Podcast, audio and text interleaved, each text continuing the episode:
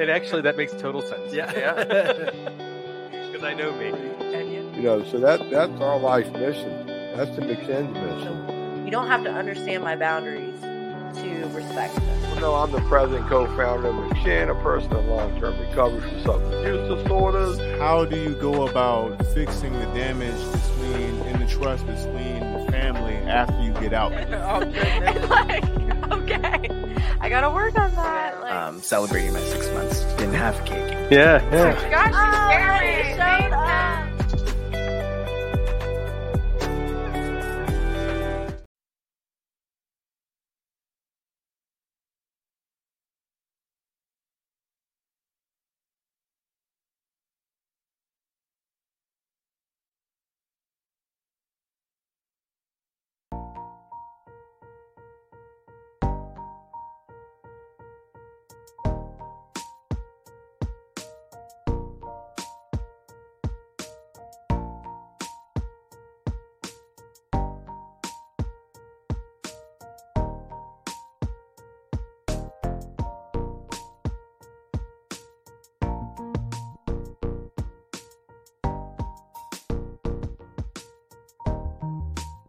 Good evening, everybody. My name is Marshall. I'm a grateful recovering addict. I'm the hype man. Get us to talk about some things that we really need to talk about or we really can talk about before our speaker comes on. Right? Uh, anybody getting out anytime soon within the next four, five years? Yeah. Wait, wait a minute, because when I was in the penitentiary, if you had less than that, you had a bullshit bit. You had a bullshit bit. This was just arrest. This jail. This jail. You know? But anyway, we'll talk about some things, right? Uh, talk about some things to do, or how would it do some things once we leave here. You know? Uh, we, we in here, we should have enough wisdom enough wisdom now to understand success is not a straight line. Success is not a straight line. I'll say that one more time. Success is not a straight line. Meaning you can have a plan. You can have a plan for when you leave here, and you leave here, and it's not a straight line. It's, it's going to be some stumbling blocks. It's going to be some distractions. It's going to be some hiccups that you're going to have to deal with. And this thing, man, is about recovery. About recovery. I don't know. Recovery is a word that I learned. It ain't all about drugs. We need to recover from a whole lot of things. How I got here, recovering from jail. I didn't want to keep bouncing back in and out of jail, in and out of jail.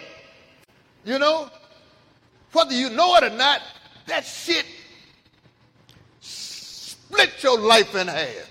That shit divides your life.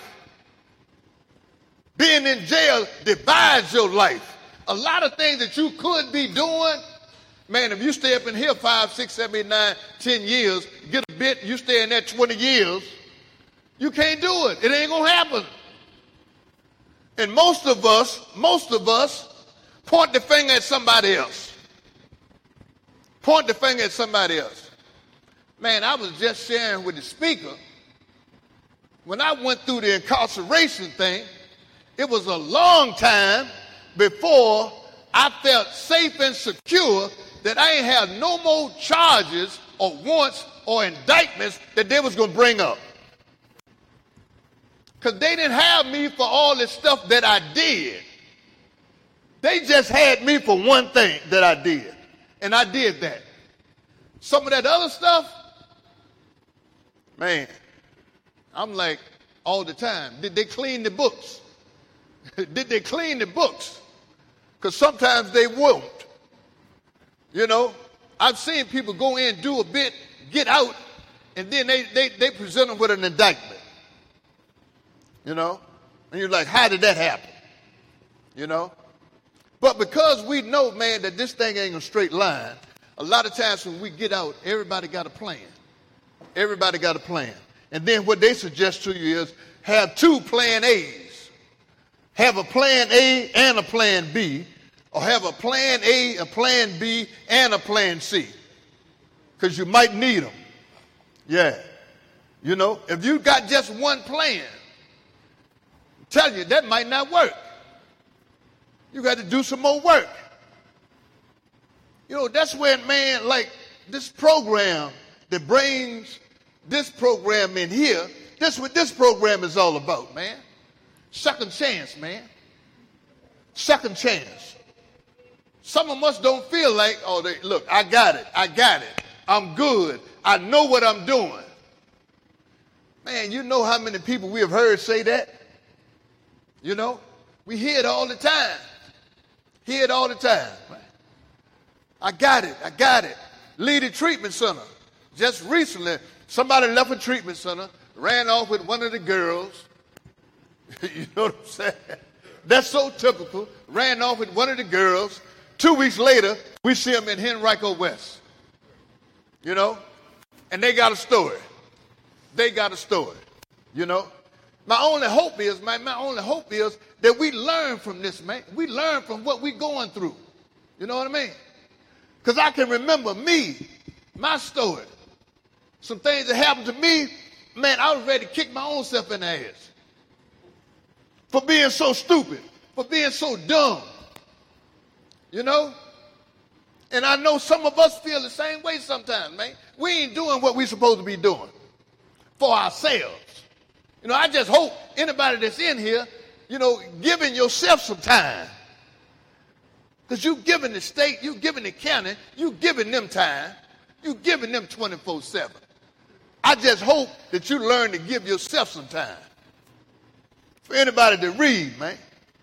Socrates, all knowledge begins with knowledge of self. Some of y'all don't even know what you like and what you dislike. Some of us have learned how to just front. You know, that's how the drug game used to be.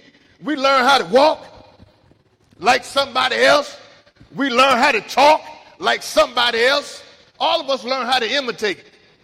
You know, till we get to the point where we don't even know who we are.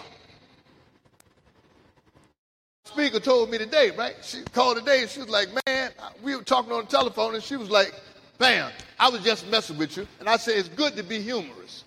You know, having some little fun, have a smile, have a joke or whatever. You know what I'm saying? You know, that's how me and my wife have stayed together so long. One of us bring a joke home every day. Keep the other one laughing. Come here, girl, I got a joke for you. old dude, old dude, me and my man here, somebody gave him some Viagra. Because he had a young girl. Take this before she get there, and you'll be all right. The dude that gave him the Viagra called him when he thought the girl was there. He called him and said, What's going on, man? He said, Man, I done climaxed twice already. I'm trying to clean it up. I done climaxed twice already. He said, Well, what about the girl? He said, She ain't even got here yet.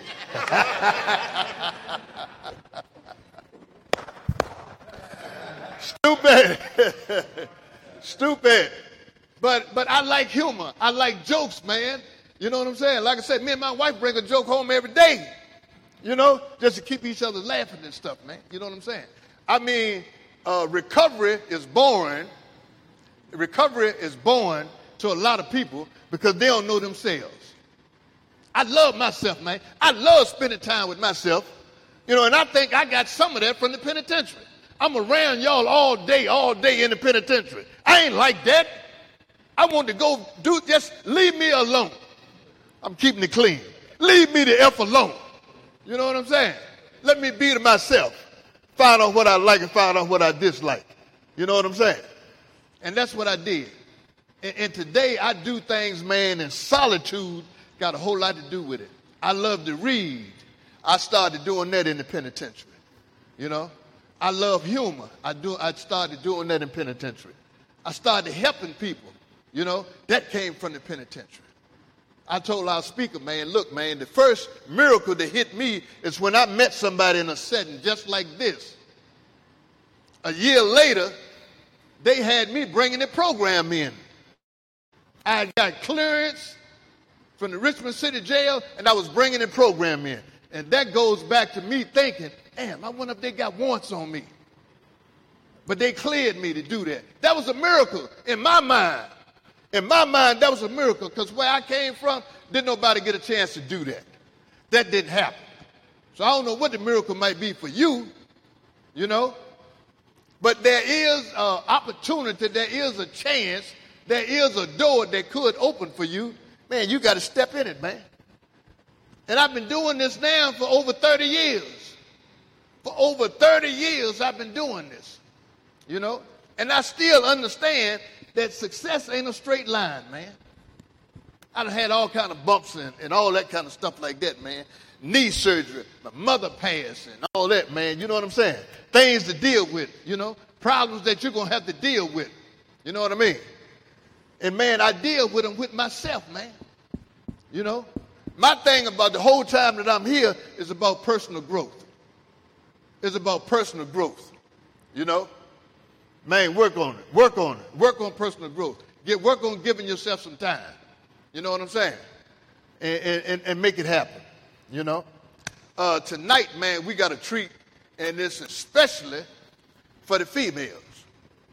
You know? Before we do that, man, look, before we do that, this I, I want to share this too, man. I got two guys over here. Y'all, y'all might see them every week. Every week, y'all see these guys setting up, they are video people. They are IT people, right? When you're talking about miracles, he knew nothing about this before he got here. He'd been here six months. Stevie knew nothing about this. And now look what they're doing. I, I mean, he's doing some amazing things, man. He's doing some amazing things. And I don't know if you somebody in here and you like tinkering with tinkering with stuff, you know what I'm saying? It may be something that you can do. But you can't do that kicking it with somebody uh, every day and they telling you about, you know, trying to get a bag and, and trying to get a pack and all that. You know what I'm saying? The little stuff that you got going on. And I'm sure there's some people in here today, man. You know, the trend today is to find a trade. Find a trade. Learn how to use your hands. Learn how to use your hands. Because what, what some people say is a lot of jobs that are out here now, they're going to disappear. They're going to have robots. They're going to have robots doing your job. Find something to do with your hands, and you'll be good. You know? But I wanted to read, man, this is art right here, and this is Steve doing a magnificent job every week. Let's give him a shout out. And that's that's good stuff, man. And we got other people that's in the facility, other people in our facility that's doing other things. We had some people that start like doing electricianal work. We had got some people that carpenter work, uh, uh, laying bricks. We had people doing all kind of stuff, man. And they come here and they find out what they can do, and they develop a passion for it. And man, it's a crooked line, but it's success. You know what I'm saying? it's a crooked line. You know. So with that, man, I say we got to treat. We got a treat for the women, man, because we got to bring some females down here uh, on occasions. And we did. We brought a female down here today, and I mean, she can talk to y'all. I ain't gonna tell her story, but for y'all like that like ride bikes and all that kind of stuff like that, you know what I'm saying? Y'all, you know, she can give you something. You know what I mean? With that, I give you Tammie.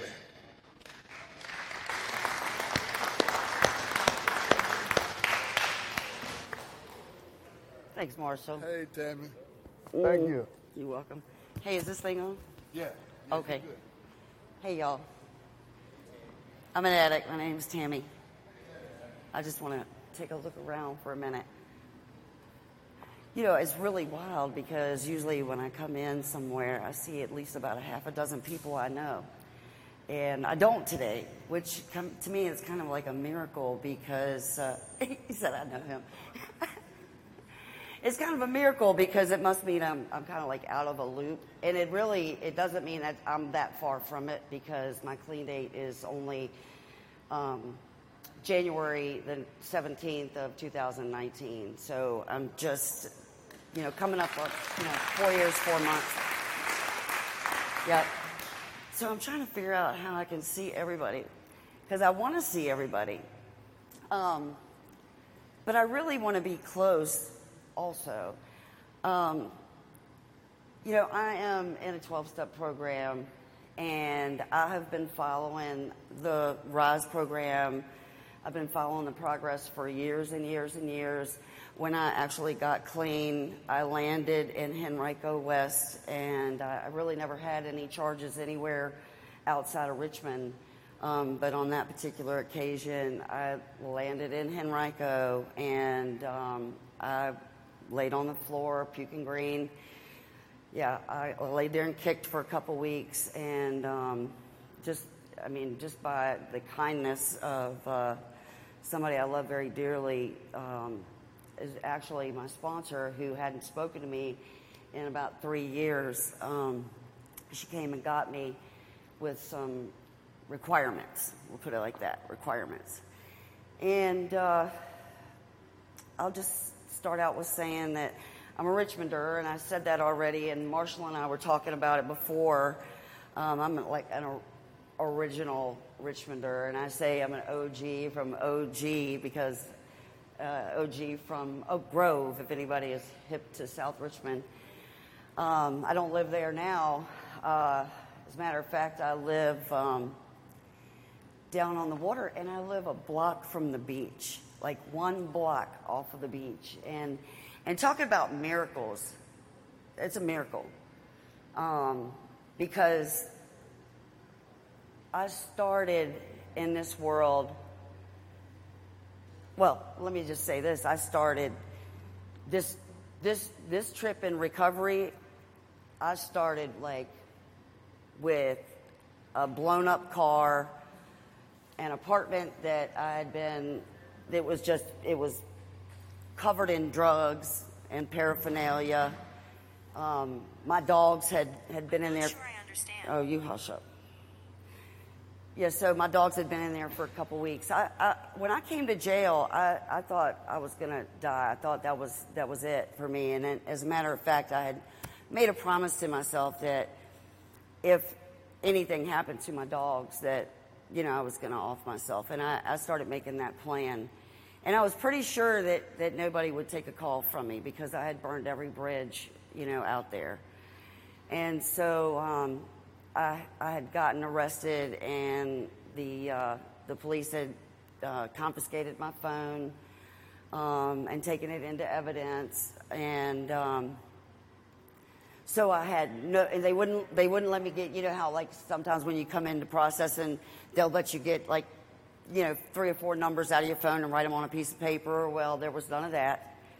And so I didn't have an inmate number because I was so sick, I just wouldn't comply with anything that they were asking me to do.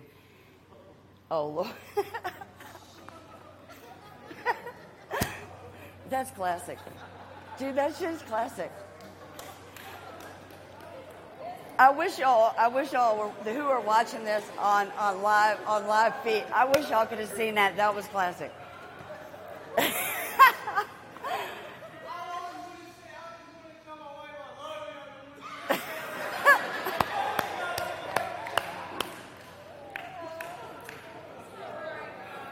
humor. So look, humor. Marshall was just talking about humor, man. we gotta keep it. We gotta keep it light sometimes, you know. Um,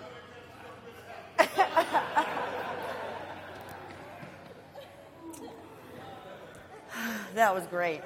That was great. yeah, let's get round of applause. Big round of applause. So that was that was so awesome, especially for a, a ginger. Yeah, leave it to a ginger. Yeah. Um, so, if, where was I? What was I even talking about? Oh well, yeah. I, I, you know, I wasn't doing anything they asked me to do. I was high as gas. Um, I, I was nowhere near sick yet. I was just high, and um, they drugged me into that um, process. I, I don't remember anything. I just remember waking up sick. You know, maybe a day or two later, and um, I had no inmate number, so I had no way to, you know, to walk over to the phone and put my number in, and, and I had no numbers because all my numbers were in the phone. And of course, you know, I was just so cantankerous. Uh, I was just, just evil. I was. I was evil. I was in a rage. And, uh, you know, who in the hell is going to help somebody who's just, bleh? you know, it's just, I was gross. And so nobody would help me. And I was like, nobody will help me. And um, finally, after about two weeks, I, I was sitting in there for two weeks, and I, I, uh, all of a sudden a phone number popped into my mind, and it was my sponsor's number. And I dialed it, and she, like I said, she hadn't spoken to me for about three years because that's how long I'd been out there. And um, and I'd begged her on numerous occasions to to talk with me, and she wouldn't right? Because I was out there, I was going hard.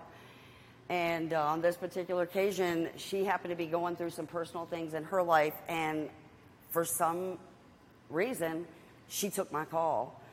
And um, so I started on this journey. I had to go back into the apartment where I had been doing, you know, what we do. And it was in Northside in Richmond. And I mean, it, and it was covered, and I didn't have anywhere else to go. And so I had to walk in there. I tried for about uh, three or four days to get somebody to come in there with me and to clean out all the drugs and everything. And uh, I mean, everybody knew how bad it was, and nobody would help me. Again, nobody would help me. Nobody would go into that apartment with me and clean it out. So I went in there, and I had every intention of using what was in there. Every intention. And so don't ask me why I didn't, because I don't know. But I went in there and I started putting stuff in bags, and not baggies, bags, trash bags, and and I, I was able to get it out. And within a couple of months, um, within a couple of months, I stayed there for a couple of months. I hadn't paid rent the entire time I'd lived there. I hadn't paid a light bill. I hadn't paid anything. And uh, so it was just a very short period of time, and, and I was evicted. So all my stuff went out on the lawn, and um, I was homeless. So here I am with two dogs. I, I got two 100 pound dogs and one little 16 pound dog. And, um, and we were homeless. And, you know, and so basically, when, when I got out of jail and I went into that apartment, the agreement was that I was going to go to a doctor and I was going to get some medication. And I don't mean something that's addictive, I mean something that's non addictive and I went and I got this implant, and that was the that was the agreement between my sponsor and I, is that I would go get this implant because they we knew that I was going to die. Everybody knew I was going to die. I don't know how I am even standing here today. Everybody knew I was going to die, and my sponsor was kind enough to like put a, a plan in place for me when I had no plan. I had none. And so I went and got this implant in my tummy, and um, and it was awful. Uh, you know, I had some stitches and you know, staples and stuff like that. And um, you know, if I went, and it was good for a couple months, so it bought me a little bit of time. And um, I, I, I came out and I started going to meetings every day. Well, I won't say that I wanted to live. It was a a good while before I actually wanted to live. Like, I, I wasn't sure that the program was going to work for me. I mean, in the 12 step program, I wasn't sure that was going to work for me. I wasn't sure um, that the threat of prison was going to keep me clean. I, I, didn't, I really didn't think anything was going to work, and I was pretty sure that I was going to go in there, pull that thing out of my tummy, and, and shoot some dope. I had that reservation. And before, uh, before, I, before I go any further, I will say that uh, just as I was sitting there and Marshall was talking, I didn't, I didn't really, I didn't put together anything I wanted to talk about today. Um, and so just before this started, I asked Art, I said, Art, give me a topic. And, and he said reservations. Does anybody know about reservations, what that is? Is everybody in here? Everybody in here is in Rise? Sweet, sweet, sweet. So the reservation is, is like I'm holding a reservation in my, it's somewhere in my recovery that, that if this happens, I will use. Right?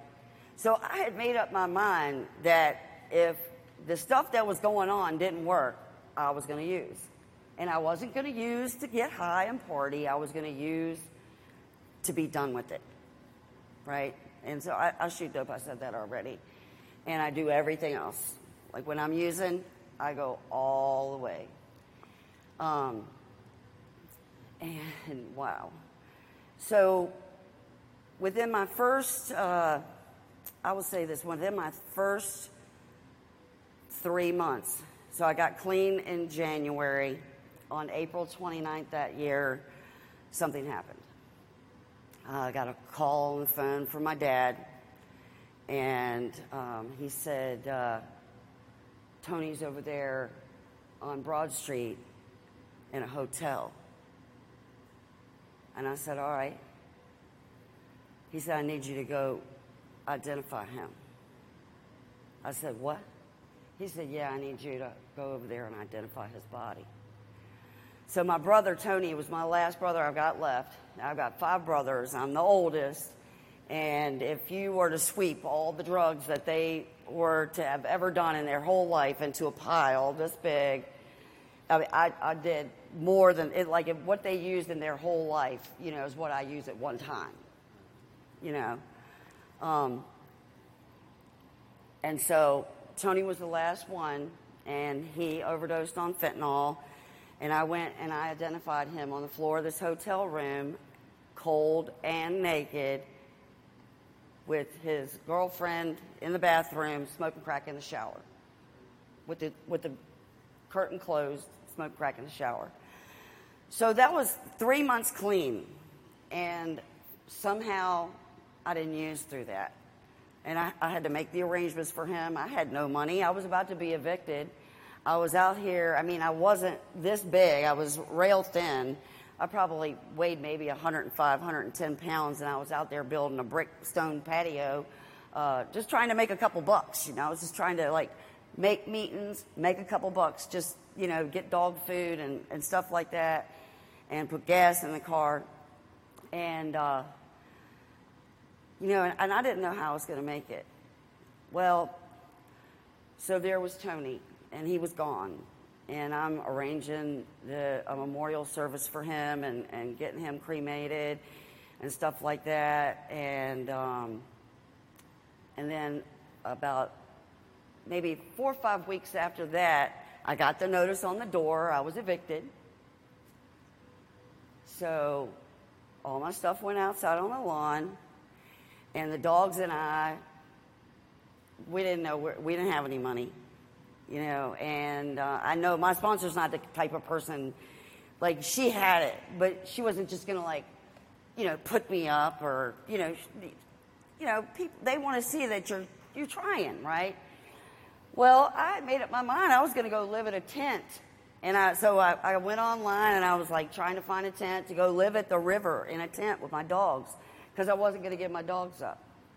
Um, and so all along, and I'm telling you all this story because it's like all along I just had to put one foot in front of the other. I did not know how I was going to stay. Didn't. Did not know how I was going to stay here. Um, so I ended up being homeless. Uh, and by the way, I had a bracelet on my leg too, and it was, you know, it was coming up on summertime, and I was getting a few little jobs right. But you know, what uh, Marshall was talking about things not being linear. You know that there's there's there's curves and you know there's plans A, B, C, D, E, F, G. You know, and and none of them are working.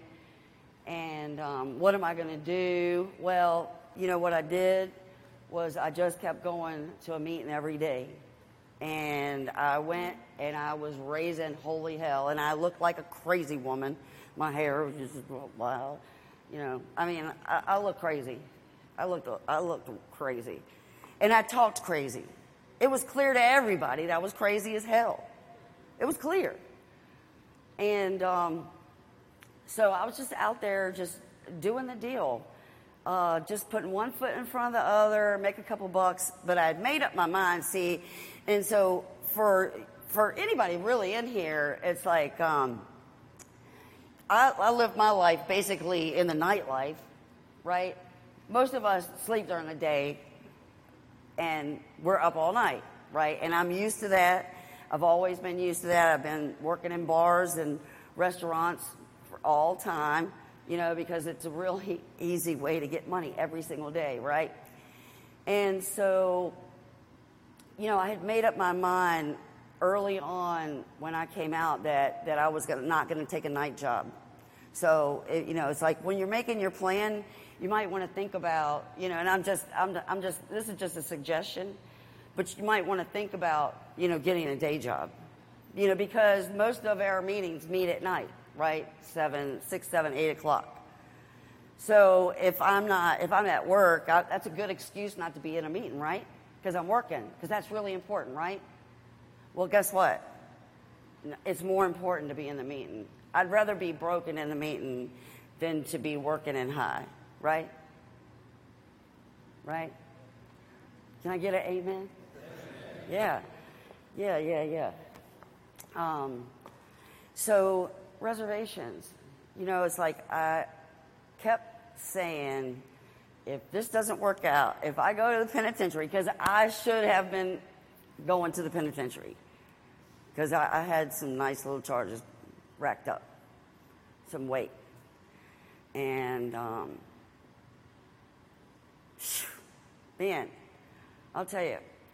So I wore that bracelet for a year. And I lived in, I ended up working during the day, like I said. I said, I'm only going to work 30 hours a week. I'm not going to work 40 or 50 like I always do. And so I, I came out and I started working this 30 hours a week and going to a meeting every night. And, you know, and, and, and then it occurred to me, you know, you know, that the reason I had to sit back and I had to think about why this had never worked for me. I had to really think about that because, like, now I'm at the point where it, like, you know, hypothetically, it's life and death. We hear that all the time, right? Dude, it is life and death. It is life and death. For me to do it right the first time, this time, is life and death. I don't have any margin for error, and that's this addict. I don't have any more margin left. It's done. Now, it doesn't mean I can't make mistakes. Yeah, I can make mistakes. I make mistakes every single day. But there's a whole lot of stuff that I've eliminated from the equation, you know, and, and it didn't happen overnight, and, and it's never perfect, but, you know, I had to finally surrender to the fact that my way didn't work. Um, my way didn't work. Because my way, you know, I want to make all the money. My sponsor used to make fun of me, all, well, not make fun of me, but she used to say jokingly, but she was in a dark way. It was funny, but she was like, oh, yeah, Tammie can, uh, she gets out of jail and she's like Teflon. She's got a BMW and, a, uh, you know, an apartment like three months later. Well, this time it didn't happen like that. You know why? Because I didn't try. I didn't try to have it like that this time. And I stayed in a hotel, uh, moved from hotel to hotel to hotel, just trying to get the best rate and keep the keep the cost down. But I was spending about three thousand dollars a month in hotels. I mean, I had no money for anything else except to live, have a roof over my head. So it was a long time, and I would tell you what, it was it was Thanksgiving of um, of of 2020. When did COVID happen? Is that was that 21? It was 21. Okay, so uh, it, uh, at Thanksgiving time of 20, like here, I like I'm at my wits end, and I'm like, man, if this don't work out, I'm like donezo. I am out of here. I am sick of this shit. I can't do it. So but still, I was making a meeting every day, and by now I'm going, I'm doing some outside therapy. Like I'm, I'm seeing a therapist once a week, and we're doing this cool little thing called EMDR. I don't know if anybody's hip to that. Y'all ever heard of it? EMDR. It's eye movement, desensitization, and reprocessing. And it's for people who have trauma. And so if you've ever been in a set of handcuffs, I just want to share with you, you've been traumatized. You know that, right? If you've ever been ripped away from your children, your family, you've been traumatized, right? So, as far as I'm concerned, and I'm, I'm no doctor and I'm not making any diagnosis, but everybody in this room, and I hate to say it, even these guys, you know, is that there's a level of trauma with this lifestyle. And when, like, how many people in this room, this is their first time ever in jail? First time? Wow. One, two, three, four. Out of how many? Like 60 or something? 70 people? There's like three or four people is their first time. How many twice? Show of hands. Twice? Twice? One, twice. How many three times? How many four? How many more than four? Whoa, yeah, let's yeah, let's talk about it. Let's talk about it. You know what? This becomes a lifestyle. It becomes a lifestyle. And it sucks. Because there is a room full of people here with heads on your shoulder, like with life blood, right? There's life. I mean, I look around and I see life, right? Man, I bet y'all, it, y'all in there on the on the on the pod, or I don't know if you call them the tier pod or whatever, but y'all are in there doing a damn thing, right? If you're on Rise, I know you're doing it because they would put you out if you weren't, right? Yes, indeed. Right, and so it's like the same drive that drives you to get out of jail has got to drive you to stay out. The same drive like, I mean, you know, yeah, all of us, like, I, I don't know how many times I was on the program tier or whatever, and, you know, and I'm going in front of the judge 18,000 times, and every time I'm like, please, please, let me out. I won't do it again. And, and that, that day, like, as soon as I got that check from records, records room give you a check here. Yeah, well, yeah, they give you a check. Boy, I'd be walking up that hill to the check cashing place and my palms start getting sweaty, right? I have planned for that little 30 bucks.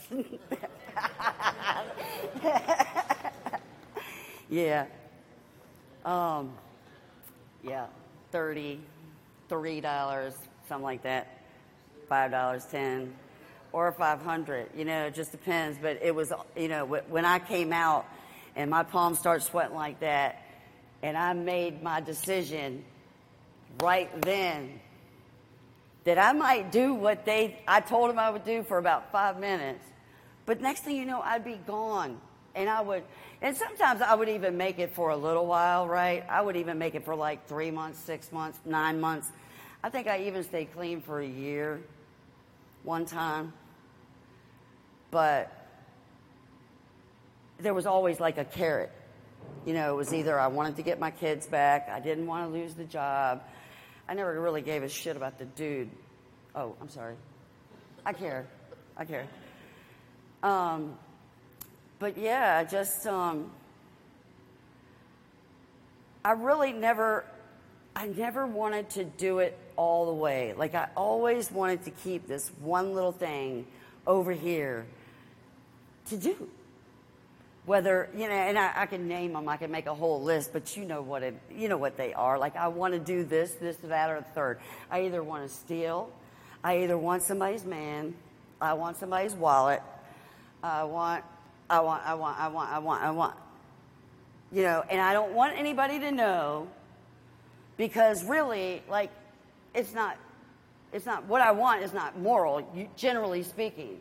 Like I might say it and I might frame it in such a way that makes it sound moral, but if I'm not doing it myself, if I'm not earning a living myself by my blood, sweat, and tears, and getting in there and doing the meetings and being honest. I am a liar. I'm telling you, I am a liar. I would rather climb a tree to tell a lie than stand on the ground and tell the truth. And there's a reason for that. And I'm clear on what the reasons are. Like, I, I know that when I was younger, if I told the truth, I was going to get my ass stomped. Right? I was going to get my ass stomped, and I did.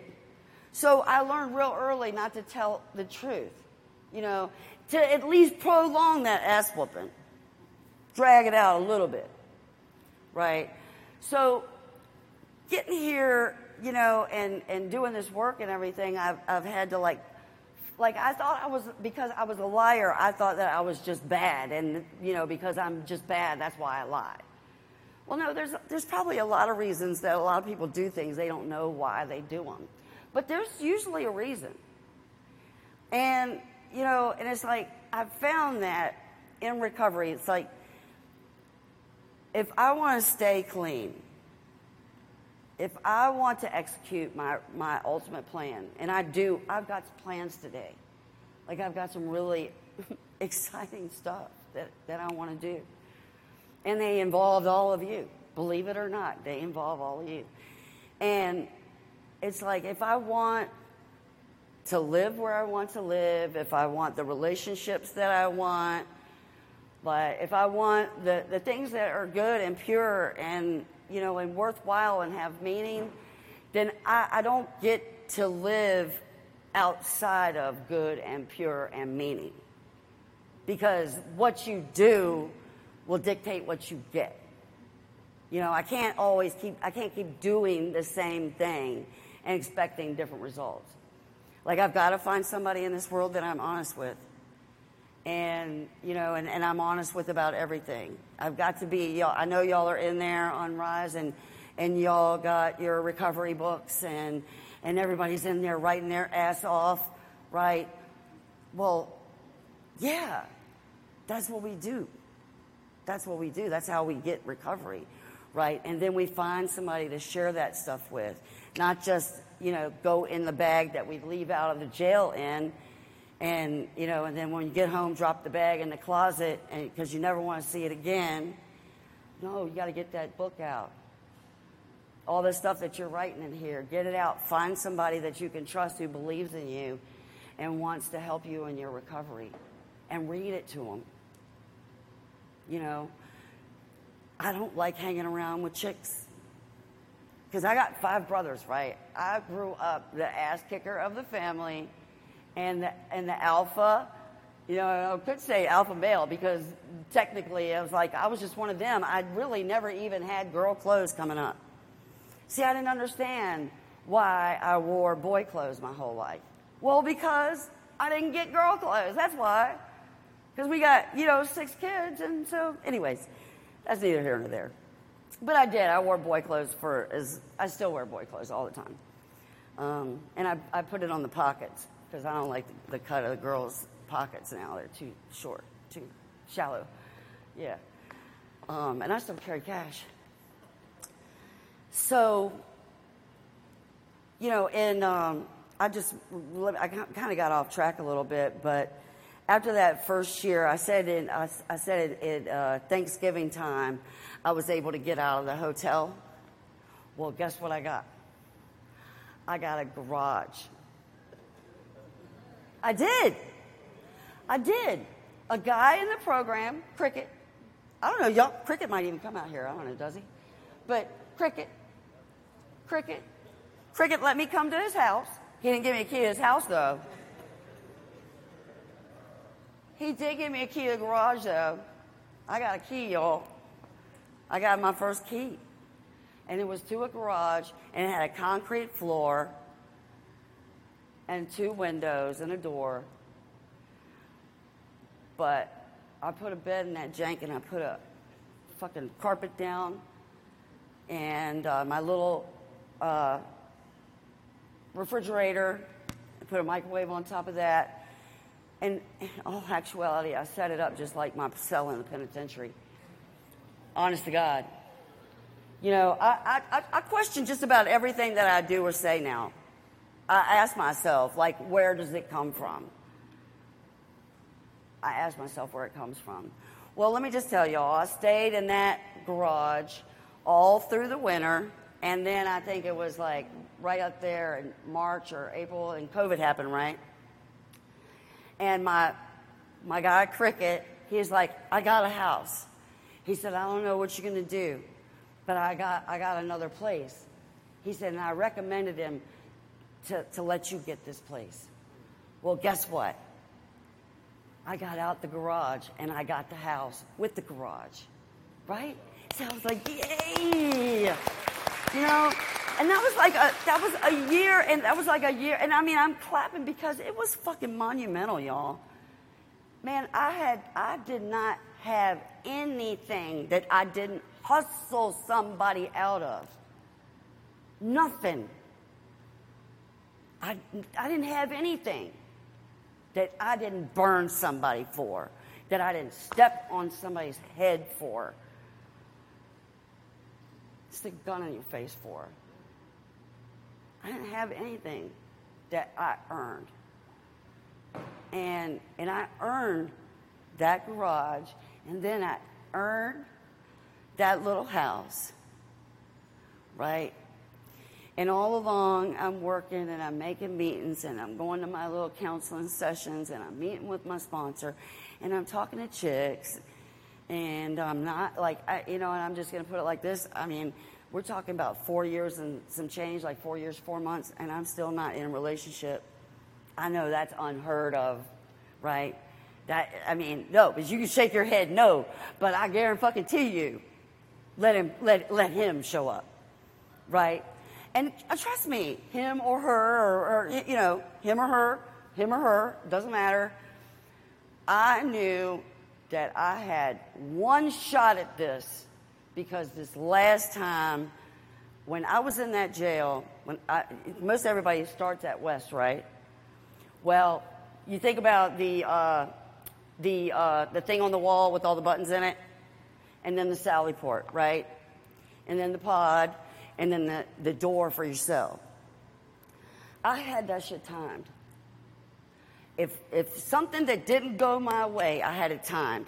How long it would take them to get to the control panel, to pop the first Sally port door, to pop the second Sally port door, and then get in and pop my door.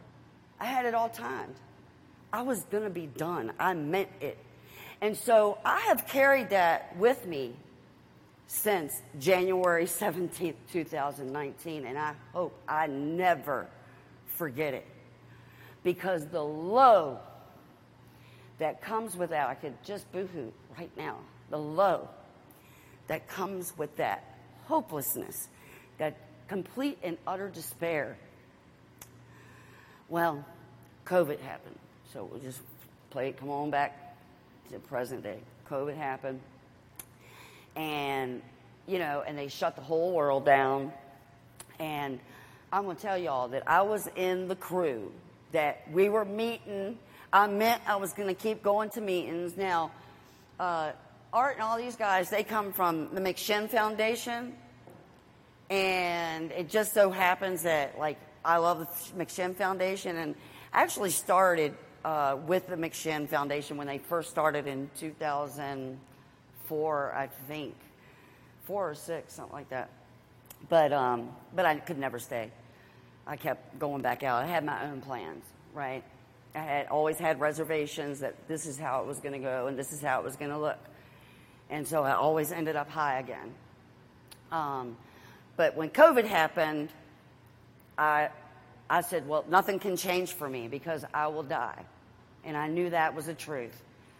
And so what I did was I was going to the parking decks where people were meeting for 12 step meetings in, you know, they were like the basement. You know, they, they, they were private, they were underground meetings. And, you know, and, and the only way that you would know where they were was if you had to be in the loop to hear about where they were from word of mouth from other addicts who were still going to meetings. And, and I mean to tell you, some of these parking decks, there'd be like 150 people in there. Because I wasn't the only one that knew their ass was grass if we didn't have meeting. There was a whole bunch of people that knew, and I was so grateful for that.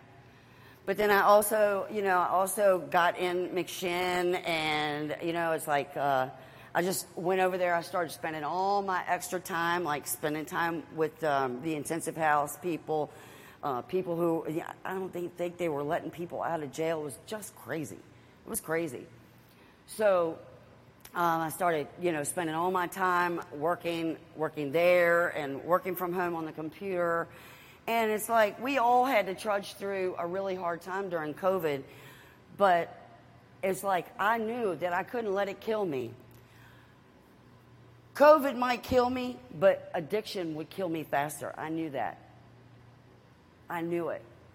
So um, I just I kept doing what I knew would work for me, and um, so now, you know, I'm thinking about, you know, as everything started opening back up, and and I started working, and my work called me up one day. They were like, "Hey." Um, can can we get you to go down to Newport News and work for us there?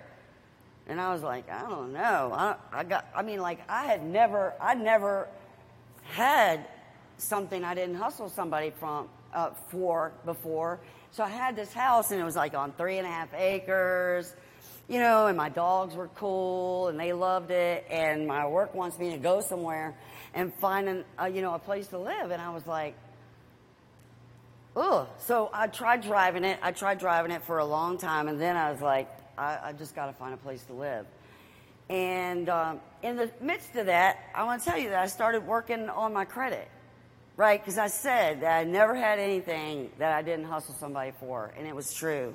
And when I started, the first time I checked my credit, I had like a, like a four something credit score.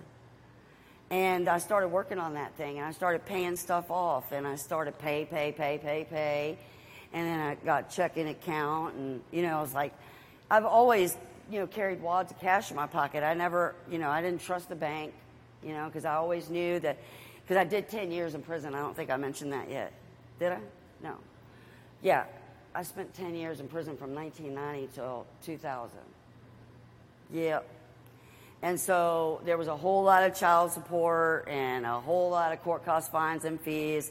And every time I opened a checking account, they would always take it because I wasn't paying anybody. I was like, if you want it, come get it.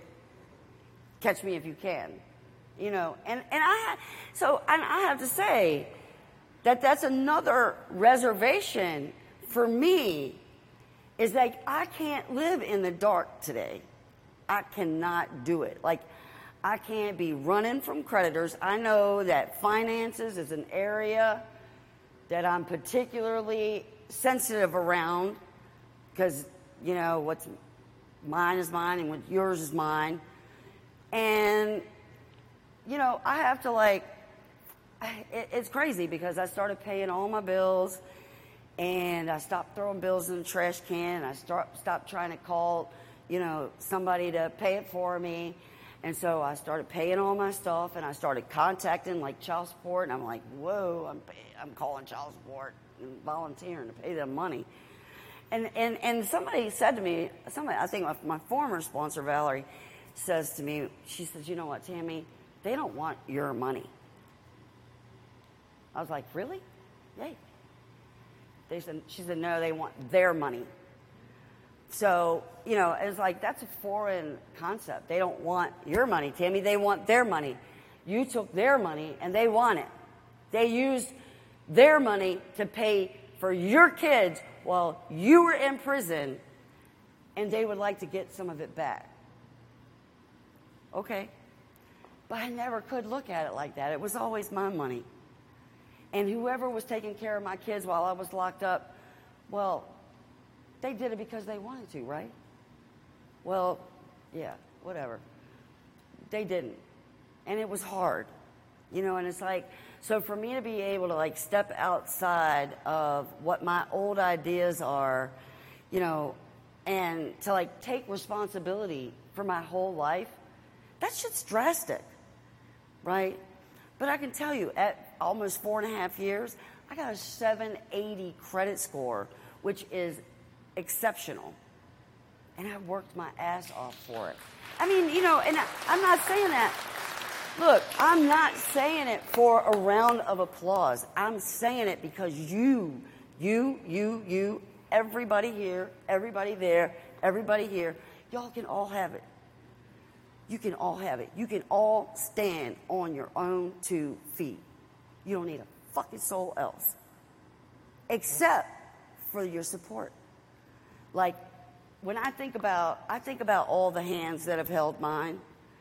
So I can think about the not good hands that have held mine. That they drug me on a path of destruction. That maybe they you know, when I was a small child, maybe they drugged me in a direction that would scar me for the rest of my life, and they did, right? But at some point, other people started putting their hand out, and for a long time, I bit those. Yep, for a long time. And I think, you know, most of us can say that, right? Um, I think about how many people have taken those exorbitant number of calls and, and paid those bills for me when I was in here dialing those phones. I just wanted to talk to somebody. Please listen to me. Right, well, I needed to listen to them. And even though not all the advice was good, like, like they wouldn't have taken the call if they hated me, right? They just, people would see like the potential, just like I can look around the room and I can see all the potential. I know there's heads on and hearts on all these shoulders, right? And it's like, at some point, you know, and, it, and I, I, wish that I would have done this a lot sooner because because I'm getting up there, right? And I, I'm, I'm like thinking about my own sense of mortality and like my mom and my grandma, all them, they, they all died in their uh, mid to late 60s, right? And so like I'm like looking at the watch yeah, I'm getting up there. And um, so I have to make a decision today, like if I'm going to take care of myself, which starts with my clean time. Like that's number one. My clean time is number one. Without spiritual help, I'm not going to have clean time. So I got to tend to that. If I want the clean time, I got to do the stuff to earn the clean time, right? One day at a time, I got to earn the stuff to get the clean time. Then, you know, I've got to earn a living. Then, I've also got to take care of my body. So I started going to the doctor. Well, yeah, I shot dope since I was a little kid, since I was nine years old. Did my first shot when I was nine. I did. I had my first narcotic when I was three because I, I had a childhood illness. I had meningitis when I was a baby. And so they had me in, you know, in isolation and stuff like that. And so I was on narcotics very young. I started, you know, I come from a family that, you know, drinks and shoots dope. And by the time I was nine, I was doing it cognizantly. By the time I was uh, 10, I was in a gang. I, I'd been incarcerated in juvenile corrections. If anybody's ever heard of Janie Porter Barrett School for Girls, well, I was there when I was nine and stayed there for 10 months, escaped, got away, got in a gang down in Florida, stayed there until I was in my 20s. When he was talking about the bikes and everything, it ain't about that. I'll tell you what, it was about the dope. Because it was a lot. But I'll tell you what, when I think about the hands, and so those are some hands that held mine, right? And, and it's like I have to be cognizant of those hands even today because what happened then, even, even when stuff wasn't my fault then, I still drag that shit into my now. Right? And so I'm responsible to like recognize when I'm being weighted down by that type of, you know, by, by old ideas. Anybody reading about old ideas in your recovery stuff? It says we got to get rid of them. So, um, you know, I so I was in Newport News, and you know, I, I finally did find a little house in Newport News. I didn't have to pay very much for it. It was right in the hood, right in like in downtown Newport News. If anybody knows where downtown Newport News is, it, there's bullets flying. There's dope everywhere, everywhere, front, back, side, side, right? And I didn't use. Then, so I also like we're talking about health. Um, then I also had uh, treatment for hepatitis. I got cured of that. I tried four times to get cured of hepatitis. I had the worst kind there was, like the hardest to treat. And I was like, hardest to treat? No new news there. I was always hardest to treat, right? Um, so then, you know, I do everything like I do everything really high strung. So I went when I went to Newport News. I, I joined the gym and I'm like lifting weights and um, stuff like that. And next thing you know, I bopped the side of my neck and when I did that, I crumbled like uh, four levels in my neck. Um, yeah. And so for about three or four months getting ready for this surgery, I had to have surgery on my spine and they cut a hole right here and they moved my throat over. They went into the back side of my spine and they put pads in and they built a little Jacob's ladder around it all. But I had, and so I want to say this about reservations is that for months waiting for this doggone surgery, I knew, I was like, I knew in my heart, if this addict takes one morphine pill, one Percocet, one anything like that, it's going to turn me into a monster. So for a long time, I didn't even want to have, I just, I said, I'll deal with the numbness, I'll deal with the pain. I ain't going to do it. But it got to a point where I didn't have any choice. And so, you know, I, I could have had reservation because, you know, because there's nothing Tammie loves better than clocking out with some drugs. Because uh, that's usually why I use, not because I want to party and get high, but because I want to clock out. And uh, so I ended up approaching the surgery, and so the same doctor that went and put this little thing in my in my tummy, you know, the implant. And um, so I went back to the same doctor who did that, and I started talking with with her, talking to her about, okay, well, this is what I gotta do, and and uh, this is what, and and so I connected my addiction doctor with my medical doctor and my sponsor. So, like, we all got stuff we got to do, right? And we got to do it in such a way that we're not harboring a reservation that I get a free ride to get high, right? Or, you know, or whatever. But what ended up happening was I went into the surgery. I had ACDF surgery, C3 through C7, which is very serious, right? I was on drugs for two days, y'all two days. I had every pill, took pictures of them, and I took them to the DEA take back at the at the Rite Aid and turned them back in, and I had pictures of all that shit, man. And I'm gonna tell you what, it was a big deal. It was a big deal, and and like I started walking the beach, you know, and next thing you know, like I was back working in like three weeks, and everybody's like, "Wait a minute, didn't you just have spine surgery?" You know, so anything that happens in life, like I think about the program, um, the 12 step program, right? I think about that. And I used to think that, that I had to go and I had to stick my life in and plug it into that. But, but what really happens is that has to be the central thing, you know, and then all my life situations I plug into it instead of the other way around. You know, I don't bring, I don't bring the, the A's into my life. I bring my life to the A's, you know, NAAA, whatever, GA, SA, whatever, all A's. Right? I, I bring my life to it. And, um, and I set it right in the middle. And as long as I keep doing that, um, you know, I stand a chance at getting another day clean. You know, like like coming here I've spent so much of my life behind bars, y'all. I've spent over 20 years behind bars. You know, if you add it all together, you know, 10 in one stretch, but it's always been like, you know, two, three more, four, four more. You know, it's like 20 solid years of my life has been spent sitting in those fucking ass chairs right there, wearing those uniforms, change them three times a week, right? If you're lucky. Man, that sucks. And I don't want to do it anymore. I don't want you to do it anymore, any more than I want me to.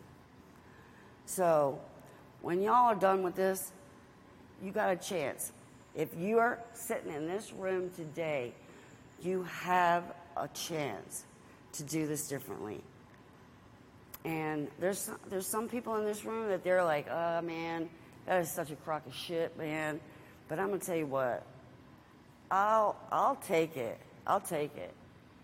Right? Because it has given me a life that I had never dreamed possible. Like I would have now I mean like the bank is telling me that I'm ready for a house. And I'm like, no, no, no, I'm not ready. But they're telling me I am. And my sponsor's telling me I am. And like the banker is telling me I am ready. Right? But you know what? The only way that it will happen, it will happen, right? It'll happen. But I got to stay clean just for today. And then tomorrow, get up and do it again. So I just invite you all. I invite you all to come and join me with it. All right? Thanks.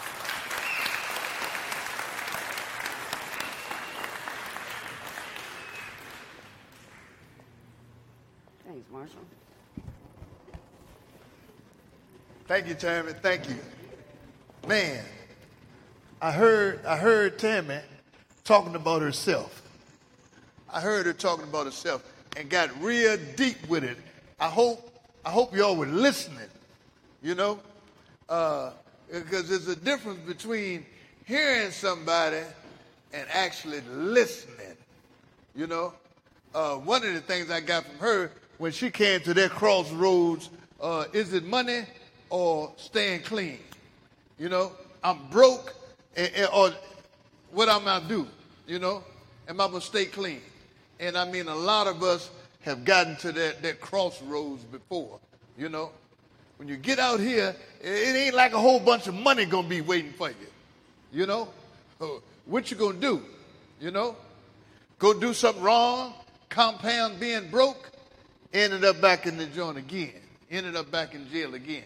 I, I mean, when I saw the hands go up for more than four times, you know, that, that let me know that your way at least five times didn't work, you know. Uh, I thank her for talking about herself. A lot of times we don't, we, we don't get that, you know, but, but her talking about herself was magnificent. Y'all got any questions? Any questions? Hey, Rob, you, Rob, Rob got the mic. Got a couple of questions for you, Tammie.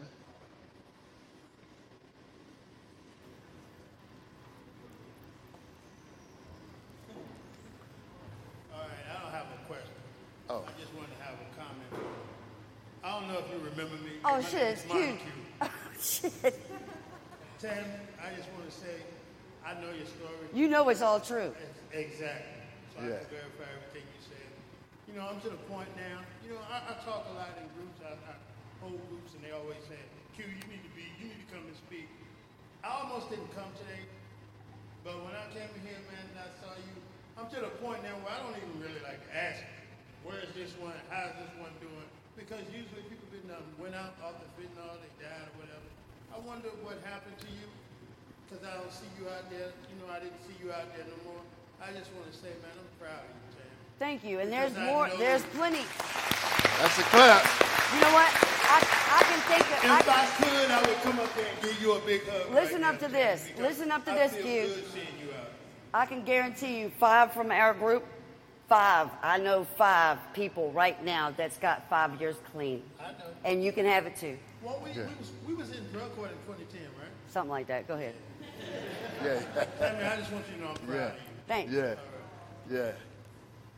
And I like I like what what Tammie was saying. I mean, I, I don't know what your perception is, but my perception is too, is that, man, we are all, including me, we are some sick individuals. But once we started, once we started finding out the things about ourselves, we know how to deal with that. You know, I know how to navigate now because I'm sick. You know?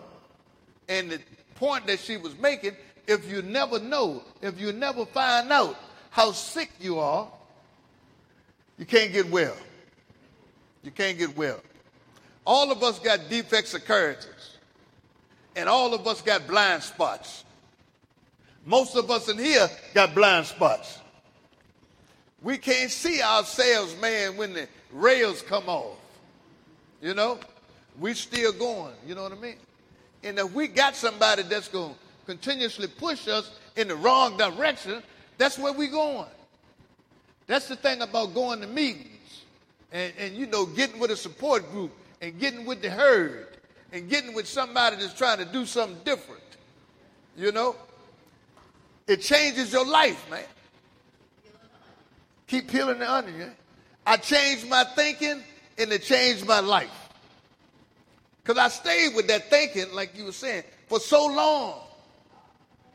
You know, I, I got a certificate, CPRS certificate, when I was 60 some years old. And my thoughts were, man, what, what, what I need, you know, I'm too old to go to school.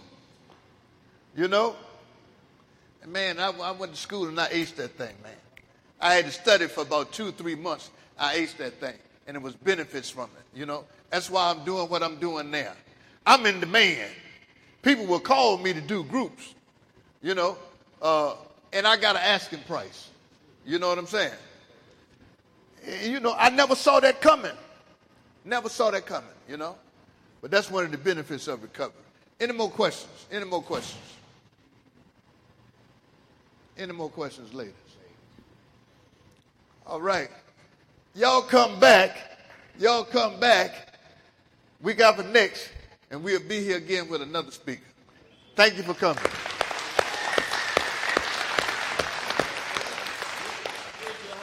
Pete, uh, which go, man?